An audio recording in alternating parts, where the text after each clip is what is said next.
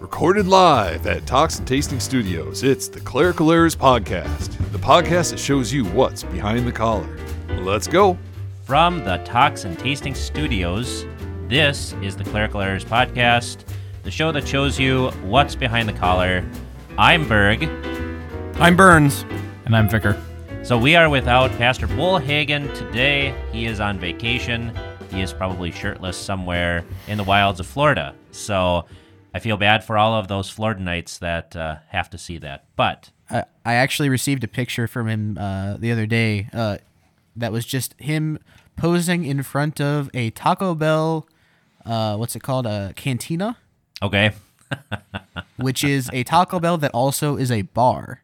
Ooh. And uh, he he got himself a uh, frozen Baja Blast with tequila, okay, which is of course he Which, did. So I guess- which is a girly drink. well, you know, Baja Blast, and then he's big into tequila lately, so it's kind of like the best of both worlds. kind of like the Hannah. That was one of the things on his- drinks. That's one of the things on his top twelve was to uh, try more tequilas. So Well, and I. I apologize, Peter. I should have introduced you. So Peter's here too. Hey, Pete. So, so they told me to find a friend that either uh, whose last name either started with a B or had a name that sounded like it was ca- out of Canterbury Tales. And so you were the closest. Uh, All right. you were the closest one uh, that I could think of. So you're welcome. Well, thank you. Yeah, I think. So uh, how are you doing? I'm good. I'm good. Um, yeah, nothing really new to report. I, things are good. Life Mm-hmm. is great. Living the dream, as you would say. Making the millions? Making the millions. Yeah. Rolling in it, you know. You got that nice uh, view out of out, out your uh, your back door. Yeah. Right. Yeah. Uh, in and, Ventura. And unfortunately, we have a, a, a clearer view going out the front door now. They just took down our shade tree yesterday. So that was the big excitement in Ventura. Okay. Cutting trees down. So now our house is really hot, but whatever. What do you do? That's the way the cookie crumbles. That's right. And speaking of hot, uh, what is the text for today, Vicar? It's an interesting transition, but yeah. Uh, we're on Trinity 4, correct? Yeah, we Three. Three, Well, Trinity Four will be this recording, so yes. th- for the twenty seventh. which is why I asked. Make sure I remembered which. So that should be Luke 6, 36 to 42. Yeah. All right, start at verse thirty seven. Yeah, that's that's the best place to start. Like I said, hot. Yeah, yeah, no, I, I, I see why. I see why. Uh, so, verse 37 Judge not, and you will not be judged. Condemn not, and you will not be condemned. Forgive, and you will be forgiven. Given, it will be given to you. Good measure, pressed down, shaken together, running over, will be put into your lap. For with the measure you use, it will be measured back to you. He also told them a parable Can a blind man lead a blind man? Will they not both fall into a pit? A disciple is not above his teacher, but everyone, when he is fully trained, will be like his teacher. Why do you see the speck that is in your brother's eye, but do not notice the log that is in your own eye? How can you say to your brother, Brother, let me take out the speck that is in your eye, when you yourself do not see the log that is in your own eye? You hypocrite, first take the log out of your own eye, and then you will see clearly to take out the speck that is in your brother's eye. All right, and since this episode is all about preaching, uh, we kind of uh, all of our ideas kind of came together for that. Uh, this behooves us then to talk about this uh, very hot, very uh, misunderstood text. So, Burns, please take us away. First of all, this this text is uh, so often taken out of context. Uh, Judge not, lest you be judged. I mean that that oftentimes is thrown uh, thrown at those who are uh, simply speaking truth, right? I mean, we, we live in a day and age where um, uh, sin is just readily accepted and uh, and celebrated, um, and folks are proud in that sin. And and if uh, when that sin is called out, um, what's the response? Judge not, lest Yep. you be judged. Right? Um, you know, uh, you you've got a log in your eye. How dare you try to pick the the, the speck out of someone else's eye? Uh, and and yet. Uh, that's the, J- Jesus isn't saying that we can't call sin on the carpet at all. Um, that that's a, an absolute uh, abuse of this text, um, and uh, uh, and becomes an excuse then to continue in sin. So you've dealt it. You've dealt with this text a little more in, in the spiritual jurisdiction because I mean we've all had members that have come up to us and said, "Oh, judge not." Sure. Um, do you see any uh, political or uh, secular instances where this text wh- where this text might have been used, abused, or forgotten. Um, one way that uh, I think that this text can especially be applied is in the modern court cases. For uh, for example, for the police officers who um, were involved in the death of George Floyd, for example, uh, what was going on on social media and the like? People were judging, even though they actually had no right to Right. judge this case. Sure. Um, they were condemning police officers or praising police officers, one way or the other. And this is the act of judging. Um, and this is something that this text absolutely forbids. And uh, this this text just really beautifully coincides with the eighth commandment: "You shall not bear false witness against your neighbor." And I thought that uh, a reading from the Large Catechism might actually kind of get us going on this. To avoid this vice, therefore, we should note that none has the right to judge and reprove a neighbor publicly, even after having seen a sin committed, unless authorized to judge and reprove. There is a very great difference between judging sin and having knowledge of sin. You may certainly know about a sin, but you should not judge it. I may certainly see and hear that my neighbor sins, but I have no command to tell others about it. If I were to interfere and pass judgment on him, I would fall into a sin greater than that of my neighbor. When you become aware of a sin, however, do nothing but turn your ears into a tomb and bury it until you are appointed a judge and are authorized to administer punishment by virtue of your office. Those who are not content just to know but rush ahead and judge are called backbiters. Learning a bit of gossip about someone else, they spread it into every corner, relishing and delighting in the chance to stir up someone else's dirt like pigs that roll in manure and root around in it with their snouts. This is nothing else than usurping God's judgment in office and pronouncing the severest kind of verdict or sentence. For the harshest verdict a judge can pronounce is to declare someone a thief, a murderer, a traitor, etc. Therefore, those who venture to accuse their neighbor of such guilt assume as much authority as the emperor and all rulers. For though you do not wield the sword, you use your venomous tongue to bring disgrace and harm upon your neighbor. And so, and then it goes on here uh, to talk about um, uh, who can judge. Exception is made, however, of civil magistrates, preachers, and fathers and mothers, in order that we may interpret this commandment in such a way that evil does not go unpunished. We see that the fifth commandment forbids us to injure anyone physically, and yet an exception is made of the hangman. By virtue of his office, he does not do his neighbor good, but only harm and evil. Yet he does not sin against God's commandment, because God of his own accord instituted that office, and as he warns in the first commandment, he has reserved to himself the right of punishment. Likewise, although no one personally has the right to judge and condemn anyone, yet if they are commanded to do so and fail to do it, they sin as much as those who take the law into their own hands apart from any office. So I think there are really two issues here that we can talk about uh, with this text, where here Jesus is primarily talking to private individuals. Judge not, lest ye be judged. Um, and we see that a lot of private individuals have taken it into their hands to judge a lot of things these days, whether it be uh, our doctrinal stance, uh, mask use, vaccines, um, the court cases of George Floyd, and the like. People are here are judging where they have no office to judge.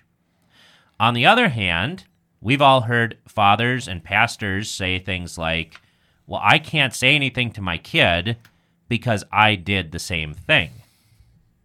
This uh, verse here doesn't apply to those who are in an office, like a father. So let's say a father and a mother uh, fornicated before marriage and they repented of it and the like, and now their kids are doing the same thing. And they feel guilty. They feel guilty about saying anything because then they feel like they're hypocrites. And the thing that they need to be reminded of is that their office, they're speaking according to their office and not according to their person. According to the person, we have no right to judge anybody of their sins because we are sinners. We all deserve eternal death and condemnation. But according to your office, you not only should speak, you are morally obligated by God to speak the truth and to condemn sin, even if, as a private person, you participated in the same sin when you were younger. And if you don't do that, you're actually sinning uh, just as much and even more than the person who committed said sin. So thoughts? Do you think that can be? A, you think that can be a problem nowadays, where people don't think of uh, positions like that as an office, Right. and that people do not maybe separate the difference between the office and the person. Exactly. And we see this today. I think this has been a huge uh, issue, right? Especially in our political arena. Um, think of the disrespect that was shown to our, our former president, President Trump, uh, even in the way that they referred to him, just simply as Trump or Biden. And this is one thing that, uh, you know, to get into another issue, uh, is the media, right?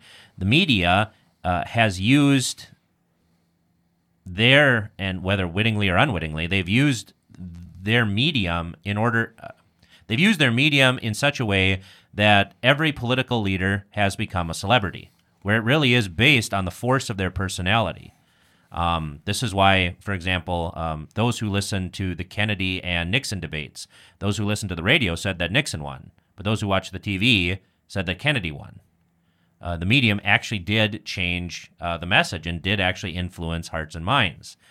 Um, and this is why, as Lutherans, we really have to preach about the offices, the three estates. What are the three estates? Mothers and fathers, pastors, and the civil magistrates. And they have been given a command by God to do particular things. And when they are acting according to their office, they are standing in the place of God. They are actually God's representatives. God punishes through them. God rules through them. God feeds through them. Um, and I mean, this is why, as pastors, um, we try to um, maybe take our personality as much out of it as possible. And because we, in a sense, are interchangeable. You know, you you've been you wore your clerical collar today, which is awesome, and you do that because you are in an office, Right. just like a police officer. Right. And and I think you know as pastors then um, you know I think I think the uh, the, the uniform helps to uh, uh, remind ourselves of that. Uh, and as well as as others that, like you said, try to take our personality out of it. That it doesn't become about me, uh, but about what is to be preached, right? That it's that it's about Christ. And on the other hand, uh, or along with that, rather, um, comes then I think our responsibility to hold up, uh, as you said, the the office of father and mother. That um, that you know, especially in dealing with uh, with with the youth, um, that we continually um, hold up their parents as their authorities to listen to and to obey uh, and so forth. I mean, you know, Luther even goes so far as to say, even you know, when when parents go too far, um, children still have the duty to honor them. Right? That that honor is honor is even something greater than love here. That we're called to to love our neighbor, but to honor. Uh, our, our authorities, right, and to give them deference. And I think uh, in the church, you're absolutely right. We need to do a, um, uh, have a more emphasis um, on holding up those those estates, holding up that the office. I think especially of parents. Parents have, have been absolutely pushed to um, pushed to the, the the margins here. I mean, you look at what's going on um, in in our public schools, um, and uh, with all the the issues with the uh, critical race theory, and obviously there's further issues there. But I mean. Uh, you know, when when parents are standing up and saying no, this this should not be taught, you know, they're being the ones who are being maligned um, as uh, as out of touch and so forth. And and we've we've come to a point in our society where uh, we assume that um, you know schools or or whatever our governments even uh, have more authority than our parents. And I think you know that's absolutely wrong. Um, that that our parents are the uh, are, are the authority there from which these other places derive their their authorities. Right. And so that's the thing that I would encourage all all parents um, take up your authority, Right. use your authority, um, because God has actually given you a huge blessing. I mean, you are like God to your children. Yeah, my wife and I talk about this a lot. You know, when it when it comes to especially, um, you know, our decision for her to um, to be a stay at home mom. That you know, the, the, the quote unquote stay at home mom. Um, that you know, if if she had a, an, another job, she would be important in some aspect, but to our children, she is the world. Right. Yes. She is she is the most important person in their lives, um, and and not just from a you know uh, she cooks the meals and all of these things, but I mean that's an aspect to it, right? That that um, they they need her um, to to be there and to and to raise them, right? That she is not interchangeable with someone else, Absolutely. and she does a stellar job. I just want to say that. Yes. Our wives are much better than we are, Absolutely. which is the truth. All right, so that's the the first uh, part of this verse, right? What what about the next part? Jesus tells them a parable. Can a blind man lead a blind man? Will they not both fall into a pit? And then he talks about a disciple, teacher, that sort of thing. So, how does this flow from what's come before? Are you looking at me? You looked at Vicar. I thought you were looking at Yeah, Vicar. I'm looking at anybody. Okay. I just want an answer, something Okay. to riff off of. I'd look at Peter too, but you know, Peter's half asleep. yeah, exactly. So, can a blind man lead a blind man? Will they not both fall into a pit? Here, once again, Jesus transitions with this parable in order to get them into the mindset of if you are if you are judging apart from your office, if you have made your own morality the yardstick, you are blind and you are going to lead people into uh, a pit, into hell. Right. Uh, this follows from because this is what everyone is actually doing. Everybody in verses 37 through 39 become a Batman. They become a vigilante. They uh, they they actually step outside the established orders that God has created, and they uh, pronounce judgment without any authority to do so. That's why I hate Batman. And, by and, the way, and when the authorities then actually speak, then they're outside, you know, rejecting that authority. And and and uh, as we saw right in Minneapolis, you know, you take this back to the political, Mm-hmm. right? Um, that uh, justice is being defined in one way, and so justice gets taken into the hands of other people, and we have rioting and looting and further um, further sin. right, Right. But, but mostly peaceful protests. right. Correct. Right. Right. Fires and you know, smashed windows, things. But that's the thing when when your own sense of justice is your yardstick, you are Right. blind, and this is the part. This is the problem with the Pharisees. The Pharisees are leading uh, those that they have taught into a pit, Yeah. and the whole point of this is that you need a different teacher, right? And a disciple, a student, is not above his teacher, but everyone who is fully trained will be like his teacher. That is, everyone who listens to Jesus, everyone who is trained by Jesus, will be like him. But this is also true of the world. If you are a student of the world, if you are a student of critical race theory or of postmodernism, you will be like your teachers. And that is uh, a horrifying thought. And then Jesus brings it back, of course, to sin, right? And he uses a very uh, vivid image here of teaching about sin. Why do you see the speck that is in your brother's eye, but you do not notice the log in your own eye? How can you say to your brother, Brother, let me take the speck out of take out the speck that is in your eye, when you yourself do not see the log that is in your own eye? Um, which is a very fantastic image. Um, first, take the log out of your own eye, and then you will see clearly to take the speck that out of your brother's eye. Right? It's funny how they don't just tell you to take the log out of your own eye, but you're actually there to Take the speck out of your brother's eye. Right. Right. I mean, this goes back uh, to um, to the Psalm, right? Then, you know, David goes on and talks about, you know, create me a clean heart, O God, and renew a right spirit within me. Uh, then it goes on to, then I will teach transgressors your, ways, and sinners shall come to you.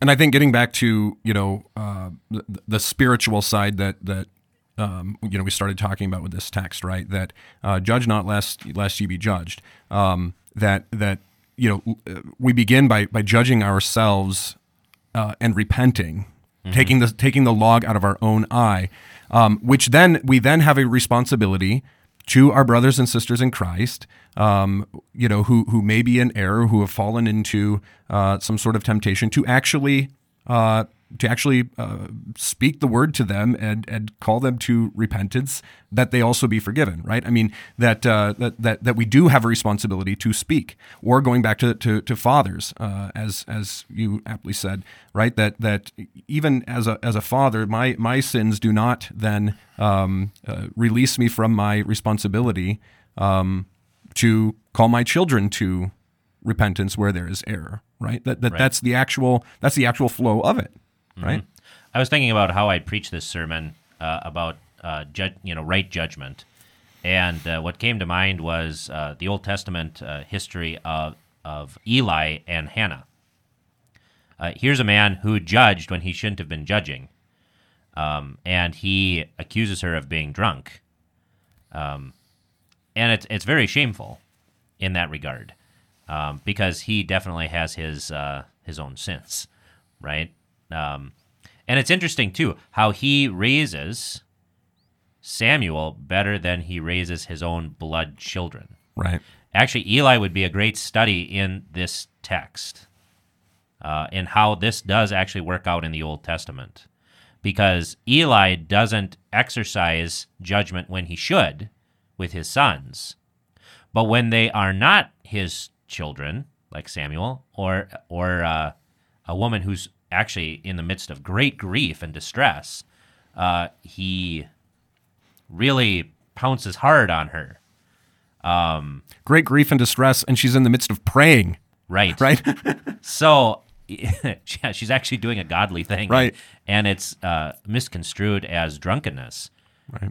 And so, this is a beautiful thing about the Old Testament and the one year lectionary because as we keep coming round and round to these different texts, uh, you can find different examples in the Bible of what does judge not look like? What does, uh, you know, who is accept, you know, who is uh, an exception to this uh, and the like. So, speaking of um, preaching this text, uh, let's move on to our top 12. Peter, play the intro. Enough nonsense. It's time for Bergs. Top 12. So, our top 12 here is on preaching. Um, we tried to organize this whole thing around uh, the preaching because that's what Burns has been reading. Um, and we'll be getting to that later on in the show. So, this is uh, my top 12 list, and I stole a lot from uh, one of our ancestors, CFW Walther, uh, in order to, you know, how to improve preaching. I don't think he's going to care that you stole it from him. I, I don't think, he's so either. You know, there is no copyright when it comes to the church. That's right. Take that, publishing houses. Who I won't name by name. Except that you did. I, I didn't. I just said publishing house. So, all right, number 12. Number 12. Read good nonfiction authors. Now, why, why would I say something like this? That's actually going to lead into uh, one of the, the things that uh, one of the books we're going to talk about um, uh, emphasizes, right? Um, uh, to, to actually read uh, things that are that are literarily that are good literature, right? Uh, and uh, to learn how to speak, how to to actually proclaim something, how to um, uh, say something intelligent and clear, and and so forth, right? I mean, um, there's a lot to uh, to learn from and to and to grow from, right?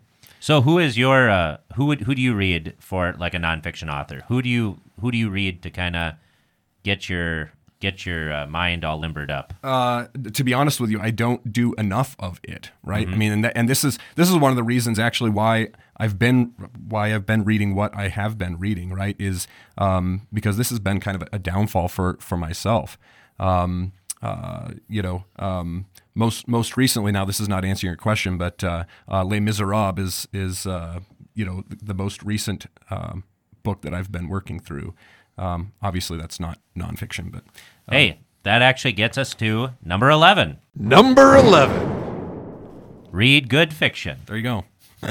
So it's not just enough to read uh, nonfiction authors who we should be reading, guys like maybe Johnson or Addison, um, Ambrose Bierce, for example, uh, Mark Twain. All of these guys are great essayists. Their their use of the English language is very commendable. But I think it's also very important for us to read uh, good fiction as well. And are there any good fiction books besides uh, Les Miserables, which is really interesting, right?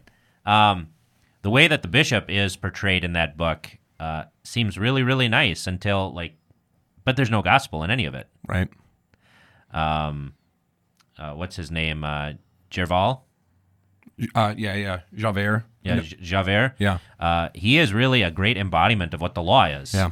Um, and it ends up destroying him. Right. So, any other not, uh, fiction books, Vicar? You're kind of young and with it, so I mean, most of most of the shelf I have that's fiction is either Star Wars or an alternate history series that I found by a, a history uh, teacher named Taylor Anderson. okay. I'm not sure it necessarily helps in my forming of a sermon, but it is good entertainment. There's probably probably in terms of thinking, you know, the the help and inspiration for here's how you wrestle with the English language. The newest that I've read would be uh, stuff by Tom Clancy. Okay. His way of shaping, you know, a narrative is extremely detailed, and how he's able to bring everything together, which is something that, like, for a sermon or a study, is really useful. Right. Uh, storytelling is such an important part of of preaching. It's a very different form that I don't think uh, many of us are actually comfortable with. So uh, we'll move on to number ten. Number 10. Read poetry. Why should we read poetry? Well, kind of kind of going back to the same thing with the, the storytelling, and the narrative style. It's you know if we look at Psalms and how that points to you know to God to Christ particularly, you know you've got so few words and it's so vivid, and po- that's what poetry is so good at being able to in maybe only five or six sentences say what you know anyone else might struggle for fifty pages to say. Any Right. favorite It- poems? It, it really, it really puts things, uh, m- p- makes you put things uh, uh, concisely, pres- you know, to be precise in, in, in your language and, uh, you know, to, to, to learn to, to speak a turn of phrase. And vivid right? as well. And vivid, right? Absolutely. Yeah. so you talked about the Psalms, and like forty percent of the Bible is actually poetry. Yeah. uh, which is something that I think we forget about. And so it's probably a good thing for us to be familiar with, you know, poetic uh, language, imagery, even the ambiguity of uh, of uh, uh, poet of, of poet of poetry. and and you know reading reading poetry um, can help to make us more comfortable reading the poetry of scripture right? Um, because i think you know especially bring up the psalms um, you know doing a study in, in proverbs right now our sunday morning bible study i mean it's it, it's very different than reading narratives right? And and i'll be honest i'm much more comfortable reading a narrative um, you know um, it, it- but to to to read poetry i think can can help you to break out of that uh, get a little more comfortable reading that And where do we, where do we experience poetry uh, on a weekly basis? Are you thinking as far as in, in the divine service? I Yeah. mean, okay, so you know the the psalms, the intro, the gradual, um, but also then the hymnody uh, we- of the yeah. church, and and um, you know, and I, I think you know we have an embarrassment of riches when it comes to hymnody uh, in in the Lutheran Church, right? Um, and uh, you know, I think we need to become much more comfortable with our psalms, and I think um, we've seen it. I'm sure Vicar, you've seen it now, especially in this last year, the use of hymnody uh, in um, pastoral care on the deathbed. Um, you know, in, in times of, of sorrow, in times of joy, um, we have uh, we have some of the, the, the best imagery uh, and, and and comfort and proclamation of the gospel comes from our hymnody. Well, as, as a- favorite hymns? Yeah. Lord, thee I love with all my heart. I mean, that's you know one we just recently did. Um, that's that's got to be um, that's got to be one of my my favorites. One um, that I will sing, you know, especially with with someone on their deathbed. Um, unfortunately, um, so many of our good comforting hymns are the ones that we've been less familiar with over the last few generations, um, and I think we need to um really emphasize them, um, become more more familiar with them. Yeah, I was going to say the hymns are such a good teaching tool, and how much they stick with people. Right. You know, I've been doing VBS lately, and we're, you know, try, trying to focus around the the small catechism, mm-hmm. and got onto this theme with a mighty fortress. And since I'm doing it once a week on Sundays in the month, we're doing one verse of a mighty fortress each week because it's not hard to memorize. It's not hard Right. to learn, and it's such vivid language to describe salvation. And years from now, they'll remember that. Yep. Because yeah, I have I have seen that. I, I one of the first experiences of a home visit I had with was someone. I can't remember if it, what he was suffering from. It doesn't matter. But here's pastor going through, you know, the the shortened service, and the creed and the hymns, and he remembers them. He he couldn't remember his name, or what he had for the breakfast for breakfast that morning, but he remembered all that. And and I think along with that, then the liturgy, which obviously a lot of that is is um, is poetry. I mean, so much of our liturgy comes from the Psalms, um, and uh, I think one of the great benefits. Uh, and I just last week was was uh, visiting um uh, someone who um, you know was had some uh, diminished mental capacities, um, and couldn't again same kind of thing, right? Um, you couldn't really carry on a, a what you might call a normal conversation, but to start the liturgy, to um, to speak the confession of sins, um, to speak the creed, to pray the Lord's Prayer, um, the Agnus Dei, the Nunc Dimittis. This lady just started like yelling them. Um, and and I mean, it was just her, her husband looked at me, you know, and his eyes just kind of lit up, right? I mean, these things stick, and this is why I think we need to teach them to our children and not let these. So this is going back to the office of father, uh, you know, dads, fathers, mothers, teach your children the liturgy. Um, pastors use the liturgy, teach your congregations and your little ones the liturgy, because when they're uh, 90 years old uh, in a nursing home, uh, and some other pastor, as as uh, Berg said, we're we're interchangeable.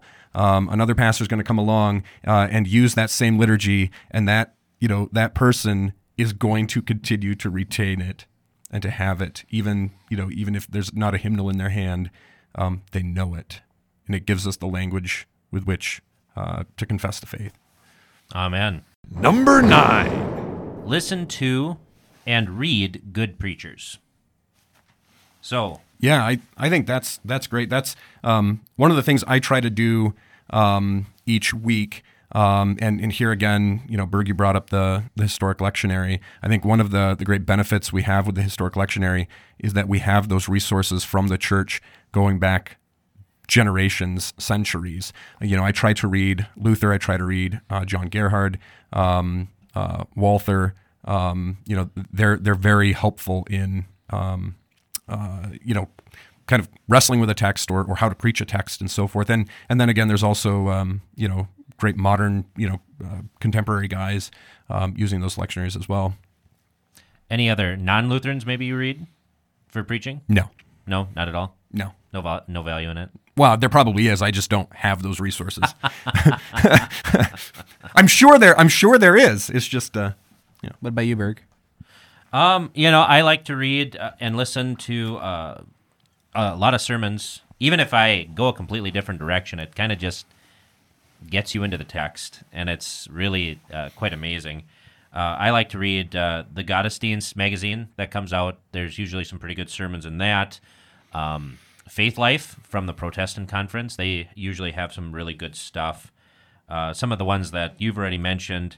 Uh, one that I've really enjoyed is Seiss, Joseph Seiss. He's a early 20th century preacher. Spurgeon has got some very interesting things to say, even though I vehemently disagree with him on uh, baptismal regeneration. But he is a very clear speaker. Um, even even guys like Gerhard Forde, uh, who I vehemently disagree with on the atonement. Uh, if you read one of his sermons, I, I like the way that he he uses very short, powerful, and simple sentences, kind of Ernest Hemingway esque, which I think is uh, I don't know it, it appeals to me in in some ways, and so those are those are some people that I you know like to read and listen to. Um, and there's so many research. Paul Hensel is another one. Um, if people, if you don't have his hardening of the heart and the hardening of Israel, which just came out a couple months ago, uh, and it's on Amazon, it's like 24 bucks. You should really buy the book. Beautiful romp through the Bible with a man who can just make it come alive. So, and he is a Protestant, and uh, that's probably a conversation for another podcast. So, Vicar, what preachers do you? I don't I don't do enough reading in that regard. And I'll admit that I don't retain who I'm reading as well as I should. Mm-hmm.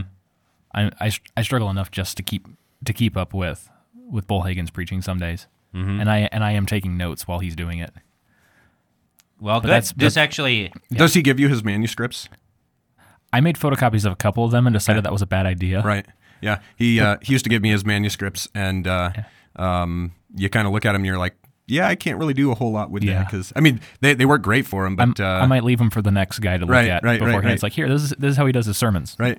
But that's been the great advantage with chapel at seminary, sitting there and Mm-hmm. listening to the wide variety of how someone approaches a text.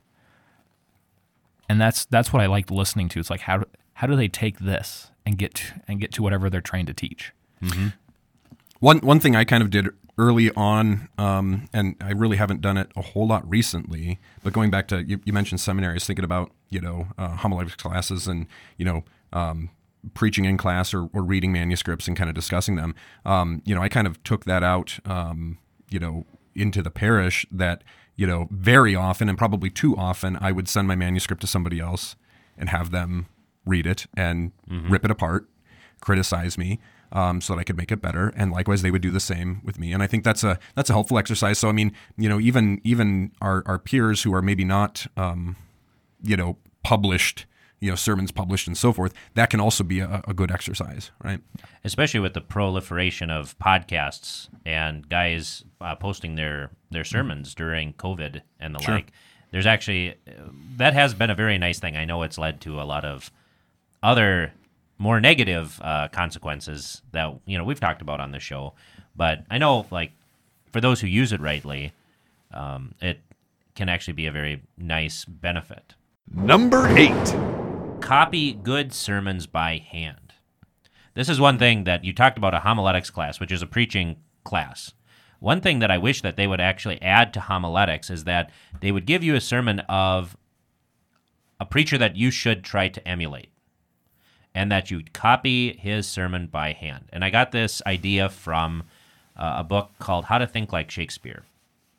And they go into the uh, the language of or the the educational principles of what Shakespeare and guys of that you know milieu would have gone through.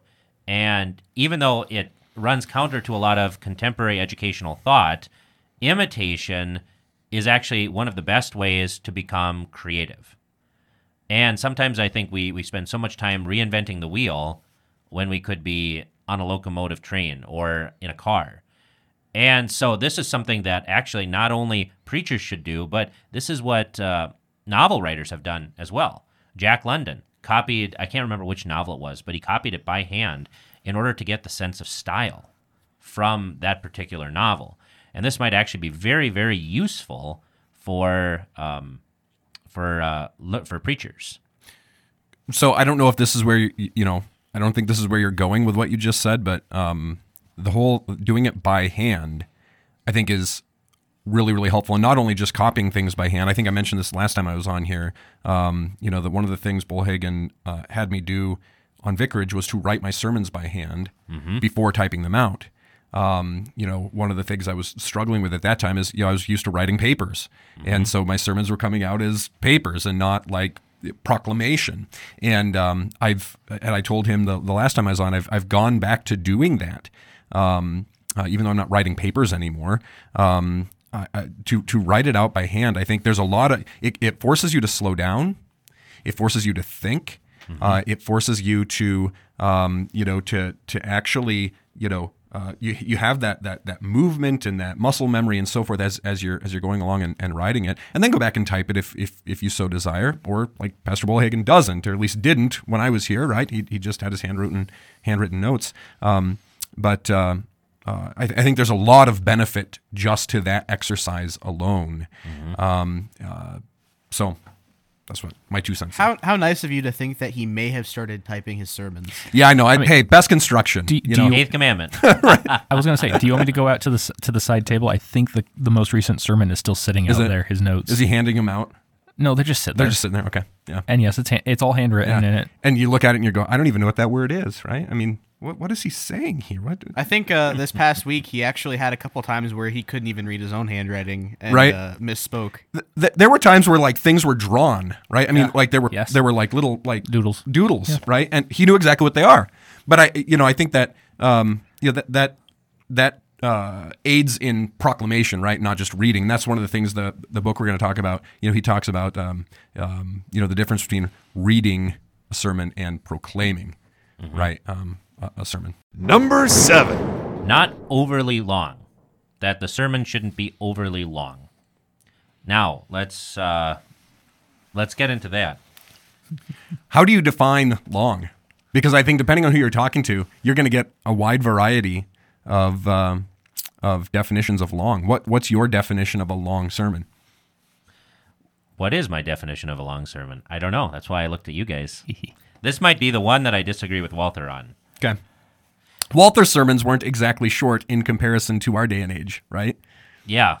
I mean- the the dude preached on the average 45 minutes. Right, and that and that's why I asked the question because, um, you know, I, I won't name names, but but uh, there's a couple pastors in my history, uh, in my, in my life history, uh, congregations that I attended, um, where their average sermon was 35 to 40 minutes, and um, whereas uh, you know I have one dear uh, uh, youth uh, in my congregation who likes to give me trouble for my long sermons when they're on average 12 to 15 minutes right?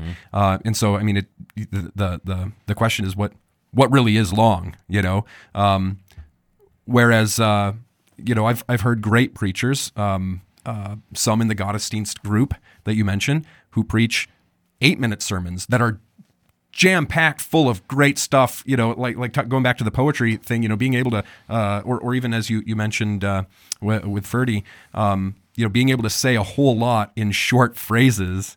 Uh, and so those sermons are are short, and yet they're not shortchanged, right? Um, I heard President Harrison preach at uh, chapel um, just after uh, my class received their their calls, uh, or a good number of them didn't, um, and he preached a very short, concise, wonderful um, sermon, uh, but it was in no way long, right? Um, but but much was said. So, so what do you think um, the Advent? And I've been reading this book called The Shallows. I need to read that. That's how- that's up. Yeah, I need. And I have been very interested in uh, this media ecologist named McLuhan and some of his critiques of this stuff. He's the guy who came up with the medium is the message. And I do wonder if uh, our modern and and I only talk about this stuff because yeah, behind the collar moment, people might be like, well, why are you looking at media ecologists and doing all this stuff? Well, the reason why I'm doing it is is because like all of these things touch on theological concerns. And one concern that I really have is with preaching, the third commandment, and what our modern um, contemporary situation, what is that actually doing to how people receive preaching? Is it any wonder that as our sermons have gotten shorter and shorter and shorter, biblical literacy and knowledge of Christian doctrine has gotten less and less and less in the United States? Right.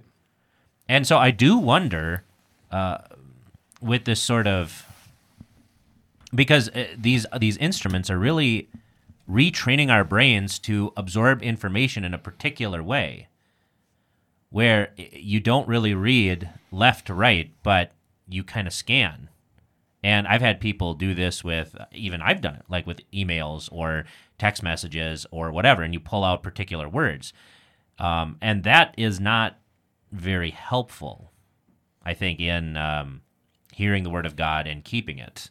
So, do you have any? Uh, Yeah, I think that's. Um, I mean, we we tend to um, we tend to think of preaching and teaching as two different things, whereas preaching and teaching biblically are one and the same. Um, and you know, I'd, I'd, I'd say I've, I've struggled with this question too when it, it comes to well, how do I teach these things when only you know two percent are coming to Bible study?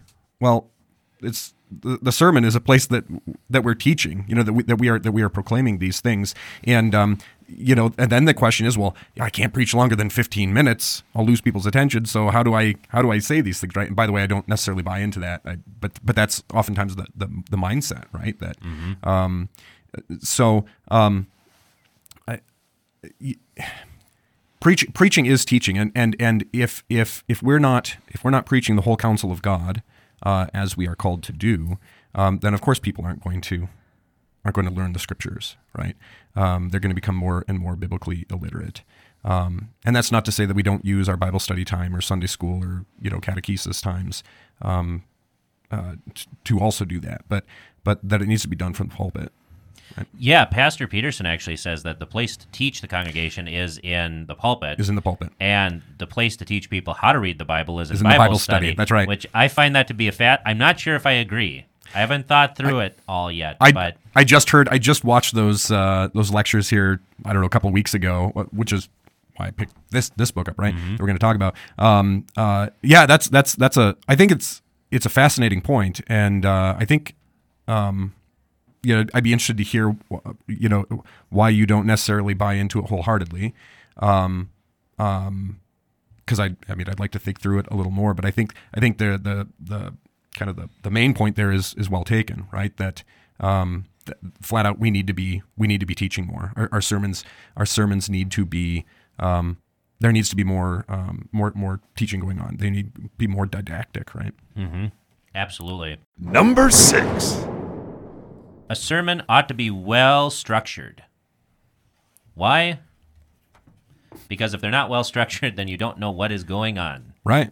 And uh, just like everything else in the world, uh, your our sermons ought to be well. I mean, this this should be common sense, but you'd be surprised. I- And I know the book that you've brought today uh, really engages this topic about people don't think clearly. Right. Uh, if you just get up and blather for 25 minutes, you can say a lot of nothing. Uh, I've noticed this with uh, pastors uh, outside of our tradition, especially, where they think they're being authentic and really they're just very, very sloppy thinkers. And uh, there's no way that anybody's getting, if I can't get something out of it Right. when I'm listening to it, I, I don't know how anyone else can. Right, right, and and that that forces you then to uh, you know going to uh, outlines and so forth, structures or forces you to um, forces you to to speak clearly. Number five. Your sermon ought to be contemporary. It should actually be written for this time and this place. In fact, in some ways, I think that uh, I, I haven't been able to go back and re-preach a lot of my old sermons because they're so contemporary that I would have to change the entire thing anyway, because they're dealing with specific points uh, going on at that time and place. I mean, that's the way sermons should be. You read a Luther sermon, and you know he's ragging on the papists and the monks, and that would not exactly be a very appropriate for uh, today. Right. So Number four. the sermon ought to correspond to the hearer's specific needs. This kind of goes along with being contemporary, right? So if you're in a congregation and you're dealing with divisions, you should probably preach a lot on 1 Corinthians and preach on unity, right? Um, lectionaries are good in that they kind of give you a path, but there are times when specific needs uh, need to be addressed. Um, and so those are the kind of things that you can use in your sermon. Number three. The sermon ought to uh, address, and not only one sermon, but the whole counsel of God ought to be proclaimed. You've mentioned this before. Uh, this is what Paul says that uh, if you just get on your hobby horse and talk about this, that, and the other thing, um, you're not being true to your office. And uh, once again, this is a good reason why the, the one year lectionary ought to be used by really every pastor in our in our Synod, not only for unity's sake, but the one year lectionary is set up in such a way that all the counsel of God can be preached every single year. Yeah, yeah, and and and it, you know, you, you go back to uh, what you said before about uh, um, giving the, the lectionary giving a pathway. I think so often, um, at least that I've found, and maybe it's completely coincidence, um, but you know, the the texts that are offered in the lectionary so often are are coming at a time right when we need, you know. Uh, whatever particular issue is is is going on is is being met with the lectionary, and it, it really it becomes uh, becomes very useful and um, I don't want to say easy, but I mean it's it's it tees it up right. It, it, it provides it right there for you. Right? It's like uh, t-ball. Yeah. Number two. God's word uh, is rightly applied in the sermon. And in order to talk about this, and you brought a, another essay as well, um, Walther talks about applying the word of God because everybody wants application nowadays, right? They want application. You hear that all the time. Well, the Bible actually teaches us how to apply the word of God. Um, so Walther writes, thus in sermons, God's word needs to be applied in five ways. Or to retain the Greek terminology with our old theologians, it should be used not only didactically for teaching, but also for reproof or refutation of false teaching, for correction or for chastising sins, for discipline, that is, for training or admonition, and for comforting. That when we look to apply the Bible to ourselves, uh, we should go to 2 Timothy 3.16. We often just use, you were on the, the podcast on verbal inspiration, right? and I'm sure you, you guys talked about that, uh, um, that verse in the context that, you know, all scripture is breathed out by God. But that's usually where we stop Profitable for. which which is really sad because what is this God breathed text profitable for? How do we apply it? Well, we apply it in those different ways that I just mentioned. Um, and uh, our preaching has really, I think, taken a downturn uh, when we no longer use those ways to apply the Bible, but instead we use kind of this very generic way of law and gospel. Not to say that law and gospel isn't a good thing and should be used, but I never, I don't think that Walther's law and gospel should be used as a homiletics textbook. That's a uh, that's a soul care textbook. We should actually be using these other ways to talk about it, and you can talk about that later. Um, so, and finally, number one, And number one. that the sermon contained nothing but God's word, pure and unadulterated. Which, if your sermon doesn't have that, you need to find another preacher. Right. So that is our top 12 list. So uh, Burns now is going to take Bullhagen's place with uh, his book study, and so and he is not talking about the My Pillow guy. So Peter, play the intro. It's book time with Burns. That's right. All right. Um, one of the uh, we mentioned earlier, um, Pastor Peterson um, from Fort Wayne uh, recommended a, a book called "Why Johnny Can't Preach," and uh, this particular book, uh, I think, was what, copyrighted. It says 2009, um, so it's been out for a while. Uh, I was thinking he wrote it in like 2004 or something.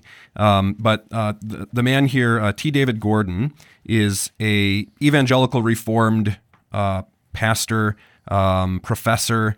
Um, I believe he's actually attending an Anglican church um, currently uh, in in Pennsylvania. It's really fascinating to uh, uh, to to read a non-Lutheran speaking about uh, uh, this topic and, and speaking in, in very uh, Lutheran ways, and in a lot of it, not not completely. Right. Uh, he actually does talk about uh, Lutherans and Lutheran sermons at one point, um, going back to the law gospel um, uh, question. Um, but really, it, it revolves. So the subtitle is "The Media Have Shaped the Messengers." Going, you know, again to the the book "The Shallows," which um, I have not read yet, but uh, uh, that's that's kind of up there. I need to read read that. Um, but so the, the point is, Johnny can't preach. Johnny, of course, standing for. Um, standing for pastors and why is that and he and he kind of goes through here um, there's there's a couple main uh, reasons why Johnny can't preach uh, and uh, Bird, you've already touched on these things, right? Um, Johnny can't preach because Johnny can't read. Now, obviously, Johnny can read, but Johnny can't read texts deeply. Um, we we are we are in, uh, we're used to reading uh, skimming, as you mentioned, right? We're, we're used to reading in, in such a way that uh, we're just kind of gathering kind of uh, bits and pieces, a little bit of information here, um, but we're not actually, um, you know, as as the collect for the word um, praise, right? That we would read, mark, learn, and inwardly digest. That we actually would ruminate on these things. Uh, that, that like a cow chewing its cud. Uh, that we that, that that we're not doing those kinds of things. We don't do them um, with with literature. We don't do it uh, with the news. We don't do it with the Bible, and that's a problem. Um, uh, that's that's something that we that we need to do. Um, the second part uh, is that Johnny can't write. Um, we've we've lost that uh, that that that ability to actually uh, write things with clarity uh, and and to say what needs to be said. Um, and uh, again, I think um, this is not him, but kind of uh, my thinking on it. That uh, you know that goes back to how are we used to writing things.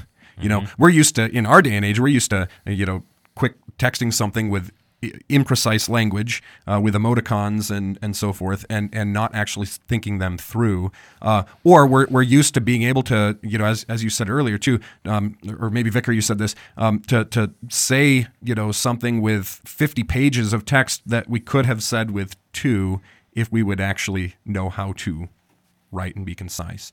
Uh, I think he quotes, maybe I'm getting this wrong, um, but uh, um somebody uh, somebody had said, uh, you know, um, I would have uh, written you a shorter letter, but I didn't have enough time. Right? Who Right. who was that? I don't know. Anyway, uh, but but the point is that that it actually takes the time to actually um, write something um, concise and to the point. Um, that that a lot of effort goes into it. Short does not mean um, you know easy, right? So um, so Johnny can't preach because Johnny d- doesn't know how to read deeply um, and and to, to kind of ruminate on these things to to to to think them through to understand them. And likewise, then Johnny can't can't write about them. Um, and um, you know, there's there's some ways to um, to kind of combat this, um, and that is for for preachers to you know, as as you brought up in in the um, the top twelve, um, to actually start reading uh, and to and to read deeply. Um, one of the one of the, the problems we have again this, the subtitle of this the media have shaped the messengers um, that we live in, in in his day he was kind of talking more about the television um, um, but of course I think we can throw in there now um, you know the internet um, our our cell phones, um, all of these kinds of things. That um, we have all these things that are vying for our attention, that are sucking us in, um, that are leading us um, to not think through things or to speak through things uh, clearly and concisely. Um, that uh, that we're just we're, we're becoming in some ways illiterate. Not that we can't actually read words, um, but we're becoming illiterate, illiterate in understanding them and, and speaking about them. Uh, and so there's some ways to, to kind of um, combat this. Um, reading more, reading, reading deeply, reading, reading good stuff. Um, I think I brought my list of uh, suggestions that he had um, kind of said for some um, for some books, right, or, or some things to combat this. Um, he, he brought up a, a book of, of poetry, right. Um, uh, he mentioned uh, the best poems of the English language from Chaucer through Robert Frost. You know, to read again, going back to what you're saying, reading poetry, Right. Reading good poetry uh, for, and, and in this case, English because we're English speakers. Um, Not that other poetry's bad, but um, but but but to actually learn the learn the English language. I'll, I'll be honest with you, I'm really bad with with language, right? Um, and and so this is a, a, deficiency in, in in my in myself. Um, the- the other thing for writing, and this is something that um, I had done just very briefly uh, for an, another reason, uh, but I think it it it flows well out of our out of our heritage, and that is to write devotional prayers. So an, Oh, ex- yes. an exercise in writing um, uh, is to is to write devotionally, even for yourself. I mean, he kind of talked about a, a, a journal, um, that sort of a thing. But I mean, uh, you know, you think of Johann Gerhard. Yeah. You know, um, I, I love using uh, his sacred meditations and um, um, you know his exercises in piety. Um, but why aren't we doing that more as well? Why aren't we continuing in that train um, to you know to and, if you read Gerhard, I mean, it's just it's just the Bible. I mean, it's just text after text after text, which is shaping these prayers, which of course is where our prayers come from, right? That Right. that uh, that that to learn to pray, we need to listen to God speaking to us. It's like a child learning to to speak. They they don't learn to speak by by putting a, a textbook in front of them. They learn to speak by again fathers and mothers speaking to them. Uh, and and to imitate them and to to take what is said to them to speak back uh, and uh, so I think this is a, a great uh, a great way to to kind of work on that that writing ability. And as you're doing that, um, you know, writing devotional prayers. I mean, you're you're, you're able to to think through, uh, you know, what it is that you're praying about, and not just kind of um, rambling on, but to actually think through and to wrestle with what what are we what are we praying for? What what is the Bible telling us? Um, what are we what are we learning from our Lord? Um, so it, it's a it's a very this this book is a very um, it's a it's a it's a short book. It's you know like hundred pages or something, hundred and eight pages. Uh, it's a quick read. The type's big. The space is big. I mean, it's not a it's not a um, it's not a book that is intimidating at all. And I think it would be uh, helpful for non preachers as well. In uh, because that's the other aspect to this too is is there is a um, there's a responsibility not only on the part of the preachers but also on the part of the hearers. And I guess that goes back to the preachers, right? That that um, pastors should also be teaching um, the, the the people how to listen to a sermon. um, how to actively. That's another thing that we that we've lost, right? Is uh, our inability to actively listen to something. We we passively listen. We let you know sounds kind of flow past us, but we're not actually engaging them in our own minds and thinking about them. And and I think we need to um, we need to teach that more. I've not done a great job of it. Um, you know, I'd, I'll be the first to admit that. Um, but it's something that that I think we need to take up as well. He gets into kind of content a little bit. Um, he's not a Lutheran, um, uh, and yet so much of what he's saying here, um, I think It's like you need to preach about Jesus. that's what he's. That, that, that's the thing, right? and, It- and Jesus' death and resurrection. yeah, yeah, it's great. I mean, it's like this is, and, and I think this goes to show one. Of, I'm getting off topic a little bit, but I think it applies. Um, one of, one of the things I tell my congregation is is one of the things that I want to to stamp out um, is this idea that Missouri Synod Lutherans teach that they're going to be the only Christians in heaven, and ironically enough, um, we have a teaching that's the exact opposite of that Absolutely. right? And so, never, ever, ever have we officially taught. Perhaps some pastors have said things like this, although I'm going to give them the benefit of the doubt and say no, they didn't. Um, never have we taught the Missouri Synod Lutherans are the only ones who are going to be in heaven. They're the only ones who have ever proclaimed the gospel. No, and and this guy, you know, this this man, and, and he gets into some Calvinistic Lord's Supper issues a little bit. He kind of touches on it, and obviously we have a, a very different um, understanding of uh, of the means of grace and the Lord's Supper. Um, however, he keeps saying we need to preach Christ and Him crucified. We need to we need to stop. Do he really hammers on the how-to sermons? He kind of goes through like four uh, bad ways of, of preaching, uh, how to moralism, these kinds of things. Uh, and and all along the way, I'm like, yeah, yeah, you're absolutely right. You know, these these are not ways that we should be preaching. He keeps coming back saying we need to preach Jesus, and we need to preach Jesus in the Old Testament. That the Old Testament is about Jesus. And why and why do we have agreement in this? Because this is just Christianity. That's Right. just this is what Jesus has said, right? And this is what Paul has said. We preach Christ and Him crucified. Um, and and I think you know there's there's a lot for for all Christian preachers um, to to to gather from that, right? That um, who are we proclaiming? We're not proclaiming ourselves. We're not proclaiming moralism. We're not, um, um, you know, we're we're preaching to the redeemed, and we're feeding them Christ. Right.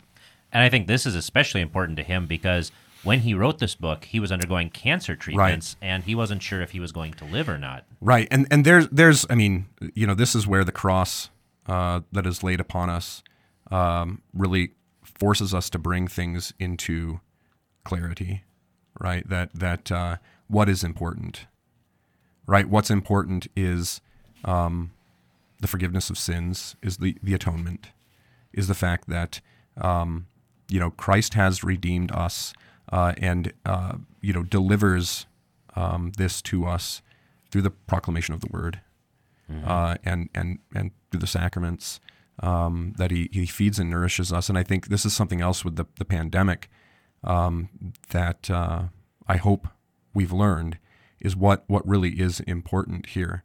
Um, that uh, we're not in control of the things we think we're in control of, um, and yet God is.